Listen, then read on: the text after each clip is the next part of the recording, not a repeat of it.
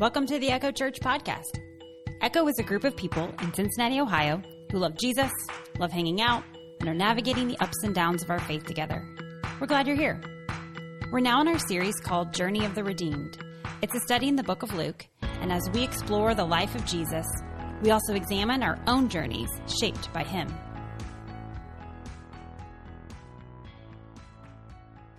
Okay, guys, we have talked about stories all summer. Jesus' parables, I'm trying to connect them to all the different ways we take in stories. Now, some of my ideas are more grandiose than others. Last week, I talked comic books. I had no a lot of idea about comic books, so I had to research. This week is no different. I really wanted to bring in video games, but I fell short because despite how young and cool I look, you know what? I have played Pong on a black and white T V. That is my age. I'm just, just giving you that hint. It's very, very strategic, very creative, guys. You you turn a little knob and a little paddle goes up and down, and you hit a tiny ball. It's really exciting. Aren't you excited? Don't you want to go home and play this game? Okay, so since I clearly am not an expert in video games, I wanted to check in with some people who are. There is quite a list among our Echo family. I have asked some questions of Mikey, Garrett, Jack, Shante, Jeremiah, Dylan, Amanda, and Gary. Thank you for introducing me to a whole new world of video games, okay? I told them I would not throw them under the bus, so I'm just going to list for you some of their favorite games in no particular order, so you can't say who's who, okay? We have Xenoblade Chronicles, We Happy Few, King of Fighters, League of Legends, Super Smash Brothers, Uncharted, Final Fantasy series, and Zelda. So maybe some of you know and relate, and you know who I'm talking about out there. And find your people afterward, okay? I told you guys, there's all kinds of connections we make. I think we need a video game small group. Like, I'm not, I'm just saying, you can, we can work this out later, right? Okay, so while I have never played, what I wanted to investigate was R P Gs, role-playing games, because I wanted to understand how stories work in games. And so the first person who educated me was Garrett. Very thorough, very thorough, helpful, expert. Talk to him for all your R P G needs. So he was explaining to me just how different your gaming experience can be because you get to make all these choices. And that's what I found fascinating. And so Shante ended up showing me a, a video clip on YouTube so I could watch someone play and I could grasp, like, okay, here's the setup, here's how you choose. And so you can go on all these different quests, and so your gaming experience playing is different from the person next to you based on all the choices you have. Uh, Mikey said he could super get into all the choices about customizing his character, so he had to, like, stop himself at some point. He did say it was hard to kind of pick a bad character because he's like, the choices that I'm offered are so different than the ones I would actually make that he said he just finally lost interest and said it was kind of a struggle. So he says, I end up playing the good guys. Dylan said he liked the opportunity to dwell in a world for, like, longer than you would, say, watching a movie. Because I was trying to say, like, what are stories like compared to the way I take in stories, books, and movies? Shante noted that in a game, you are the game. You are the protagonist. You're living it out. And Gary noted also that it's very immersive. And so this story comes alive in a new way. So what I'm trying to do is dig in to stories like Jesus' parables and try to, like, okay, can we take that mindset? Can we be immersed? Can we choose to sit in a perspective of a character in one of these parables in order to understand it on a deeper level? But like last week, we were in Luke fifteen, and that's the story that people know of as the prodigal son, and it's full of grace and love, and every character ends up receiving the opportunity for redemption, and that feels great to jump into, right? We can all jump into a story like that. But today, eh, maybe it feels a little bit more like Mikey's bad guy choices. Like, I'm not, I'm not comfortable with all the characters here, so I'm just going to warn you, it's that kind of a parable. We are wrapping up our journey of the redeemed. Guys, next week is it. We have been on this journey. It's been like the longest video game experience of your life. We've been immersed in Jesus' world for a year. And next week, we're going to finish up.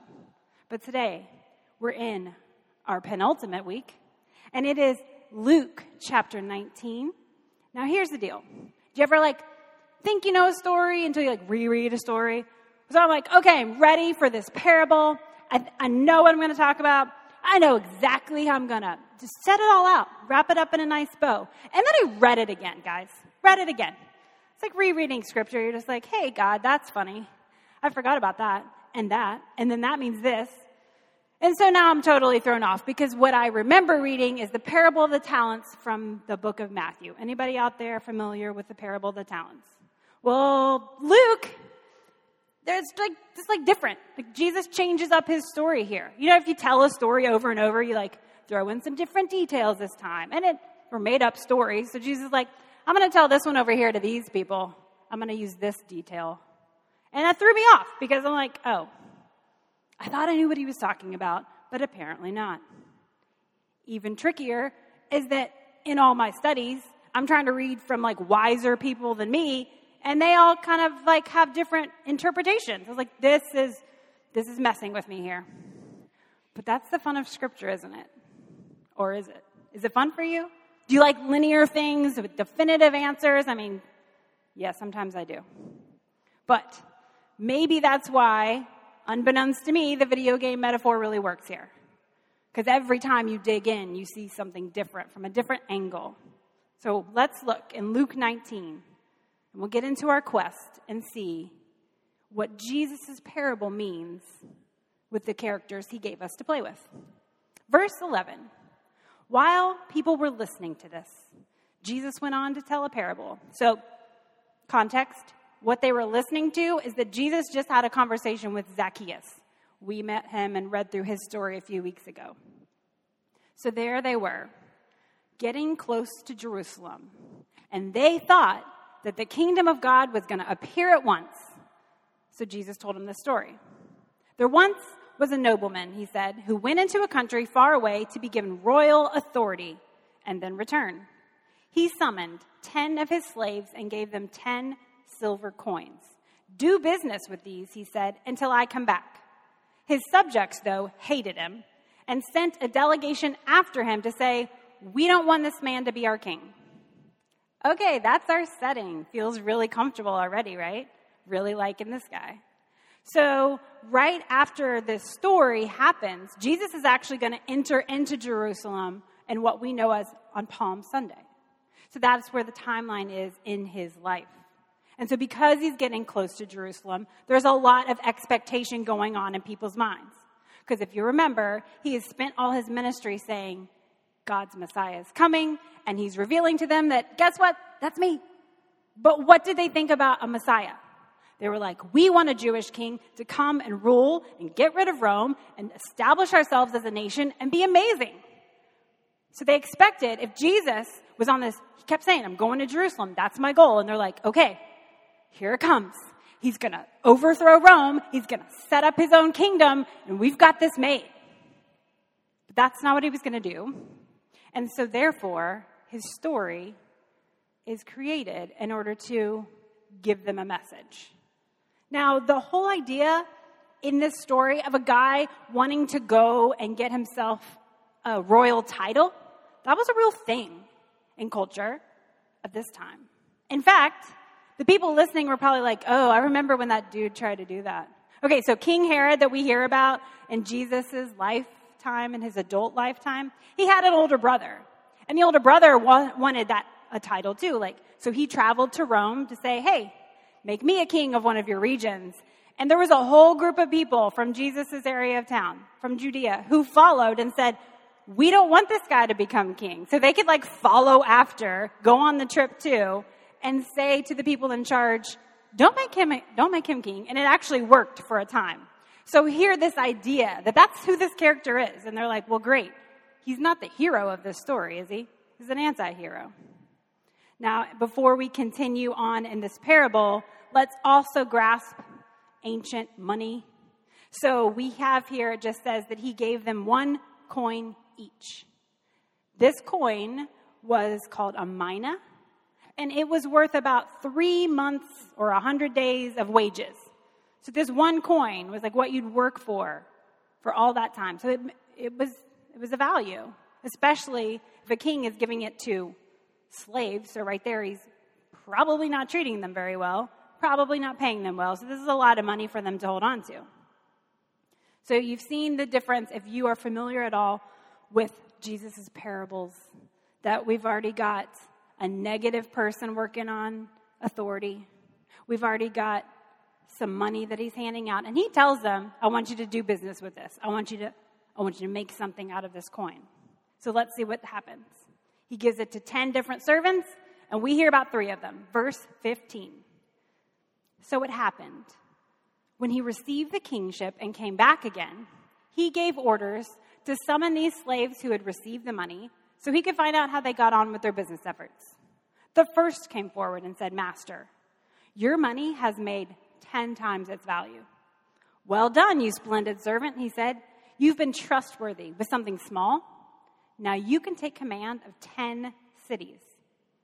A second came and said, Master, your money has made five times its value. You too, you can take charge of five cities. And another said, Master, here's your money. I kept it wrapped up in this handkerchief. You see, I was afraid of you because you were a hard man. You profit where you made no investment. You harvest what you didn't sow. And the king replied, I'll condemn you out of your own mouth, you wicked scoundrel of a servant. You knew I was a hard man, profiting where I didn't invest, harvesting where I didn't sow. So why didn't you take my money and put it with the bankers? And then I would have interest when I got back. Take the money from him, he said to the bystanders, and give it to the man who's already got ten times over. Master, they said, he's already got ten times that. Let me tell you, everyone who has will be given more. But if someone has nothing, even what he has will be taken from him. But as for these enemies of mine who didn't want me to be king over them, bring them here and slaughter them in front of me. Okay, that's that's a feel-good story. Have a nice day. So what do we do with this? I said there was different interpretations because some people are like, well, this must be, well, the king, you know, it's, it's got to be God, but he's not acting like the way we've seen Jesus live out. So some people are like, well, it could be end of time scenario, and maybe there's some application there. But the people I read said, well, it could be parody because he's like not acting like God. So Jesus is telling a story that's like anti the way Jesus lived to tra- teach a lesson. Another person's like, well, this is just how God is expecting Israel to do something with what they've been given. And they're all very good points. And maybe there's no one fully right or wrong way to read it. Maybe Jesus created a story so we could like play it several times and read different interpretations of it. Since I'm not going to come up with a one-on-one of who each character is, but let's just look. Let's just see what's here. We've got people longing for a Messiah, a king, but all they have is like earthly perspective, right? They're like, well, we want a better king than this king because Rome's really mean. We don't love them, so let's just come up with our own king. And that's what they're awaiting. Like, their expectations are here, and Jesus was like, I want to give you this, you know? And so they're expecting, they're expecting that God's going to move in this way, and they can't see what's right in front of them, that Jesus is unlike any earthly king that they've had. And if they're expecting Jesus to behave in a certain way, they're not seeing the gift that he actually is. Perhaps Jesus is trying to say, when you keep looking for this kind of king, this is how you keep being treated. But even if you're waiting for the right leader to come along and you don't, you're not living under a system that you like, right? We we all understand horrible earthly systems and leaders. But even there, what did the servants do in this parable? Well, they were being treated badly. Translations call them slaves. That is not ideal. And yet some of them choose to do something with what they had. So what I was thinking about is that, look, the fact that two of the servants got to then be in charge of cities afterward, the king's still awful, but then they get a chance to have authority in a small piece of the larger kingdom. And then they can choose to lead in a better way. Perhaps they're going to choose to take those five cities or those ten cities and lead in a way that's better than the king who's ruling over them. Because they were like, let's deal with the situation at hand. I have a harsh boss, but if I do something with this money, then I can change it. I can change the path. And then they get the opportunity to make a difference, to have an influence. Think about the spiritual leaders of the day. How would they view this parable? Well, they're the ones serving God, but mad at a king. But yet, we can kind of see them as that third servant hiding things in the handkerchief.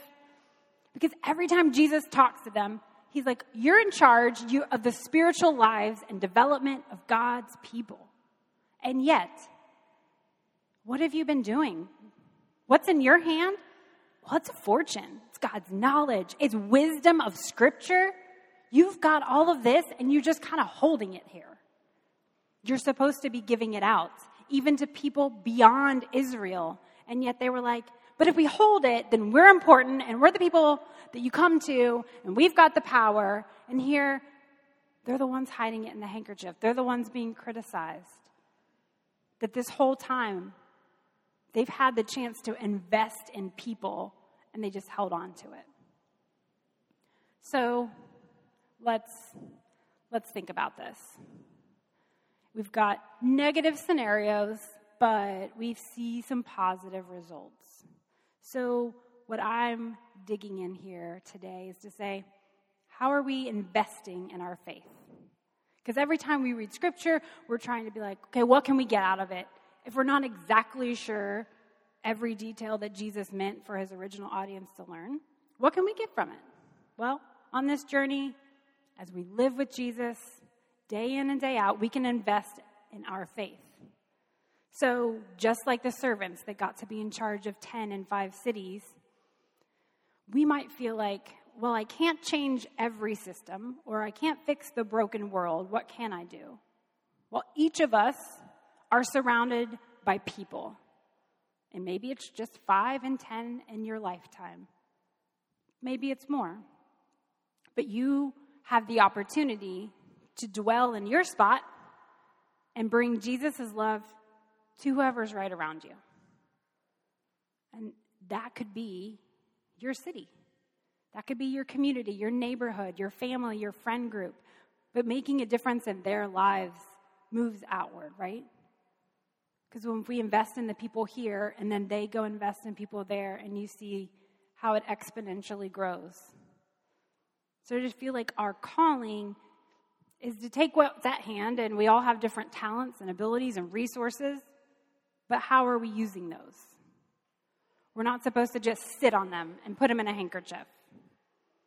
So let's look at three things that we can remember from this parable that helps us grasp how to invest in our faith. And I think they relate to video games too. Number one is we're accountable, but we get to be creative.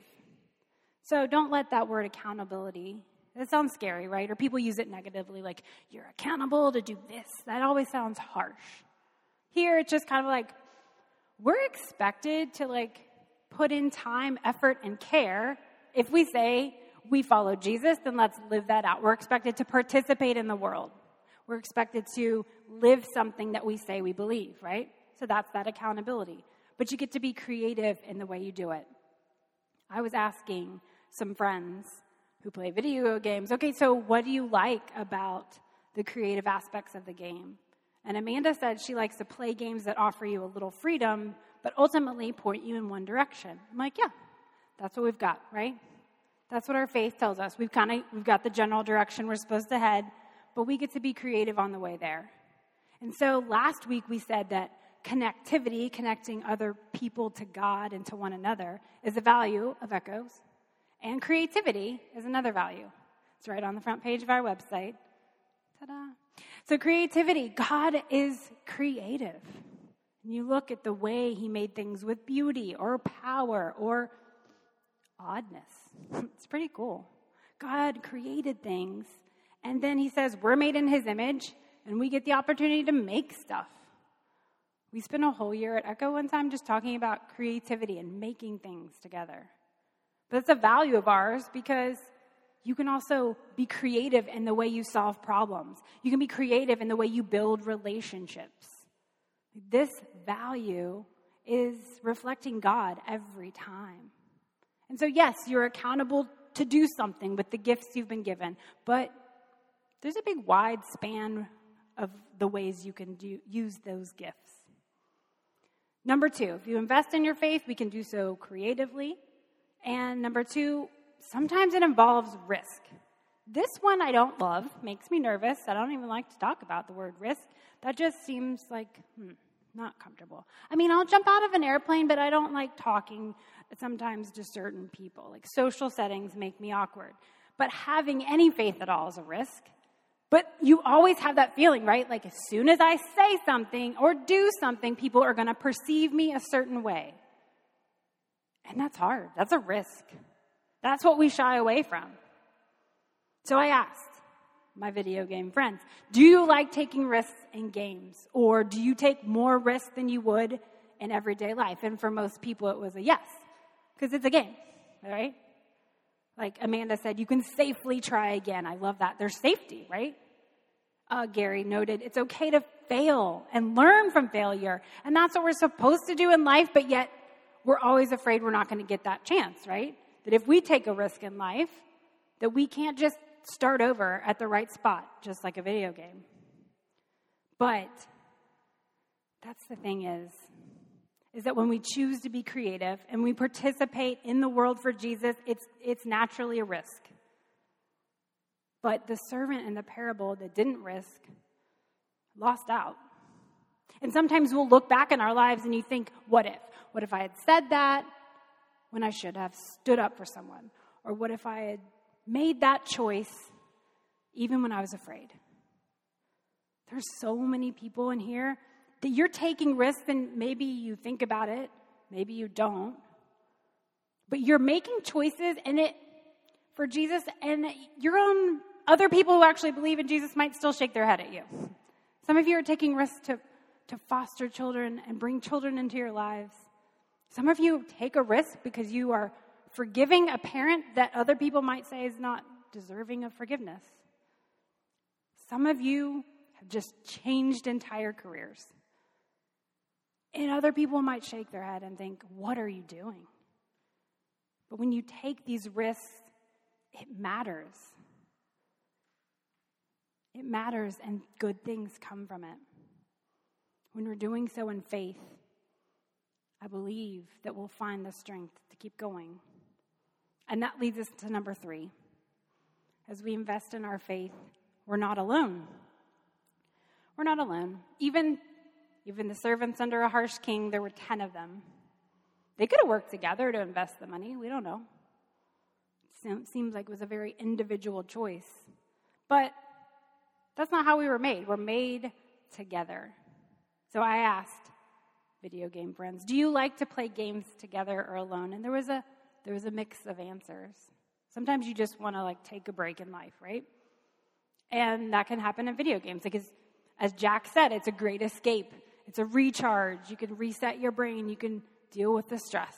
And sometimes you just want to break and do that alone. We all need a breather from people. But other times you might want to play a game with a friend. And Shantae and Mikey both described times where they're like, I'm going to play, and my friend might be sitting next to me not playing, but in, you know, sharing in the choices. And we're just together talking about this game. There's a communal aspect. But sometimes, sometimes we hesitate in life to ask for help because that doesn't seem dependent, independent, like, like we're supposed to be the ones that know it all. And people will look down on us if we ask for help. But all of us in here know we can't. We can't do everything on our own. And part of being in a community that cares for one another is being willing to ask for help and receive help when people offer it. And that might be harder than giving other people help. Because it's like, you feel like you're being vulnerable to express that you're lacking. But I don't know, have you ever also been asked for help in a way that you're like, oh, I didn't know they wanted to know that my knowledge in video games was helpful, right? Like, there's things that we do and experience in life and things that we know that we can share with other people. So we can ask and we can give, because that's how we invest together. We're not alone. So it's a rainy Sunday. I think your assignment is to go play a video game. Try one out. Don't ask me for advice. Ask the people I've listed. But as we have a lot of fun, you know, it's just a reminder that we're living in these, we're living life, and it's, it feels hard a lot of times. And so it's nice to have a little fun together. But it's a good challenge. It's a good challenge to remember that something is expected of us. And we get to create what's next in the story together. Will you pray with me? God, thank you for being creative and also allowing us to participate creatively with you in this story. Help us to just take what's at hand. You've given us things that we may not even realize are valuable. Talents and skills and knowledge and resources, and just help us to look around and care for each other and for our world in a way that honors you and is creative and is active. Move through us this week, this month, the rest of this year, and glorify yourself through our participation. It's in Jesus' name we pray. Amen. Thank you for the gift of your attention today. If you ever want to join Echo Church in person, we meet on Sundays at ten thirty a.m. You'll find us at thirteen oh one East McMillan Street. That's in the Walnut Hills neighborhood of Cincinnati, Ohio, just up the street from our city's beautiful Eden Park. Find out more about us on our website, echo church dot org. Have a great week.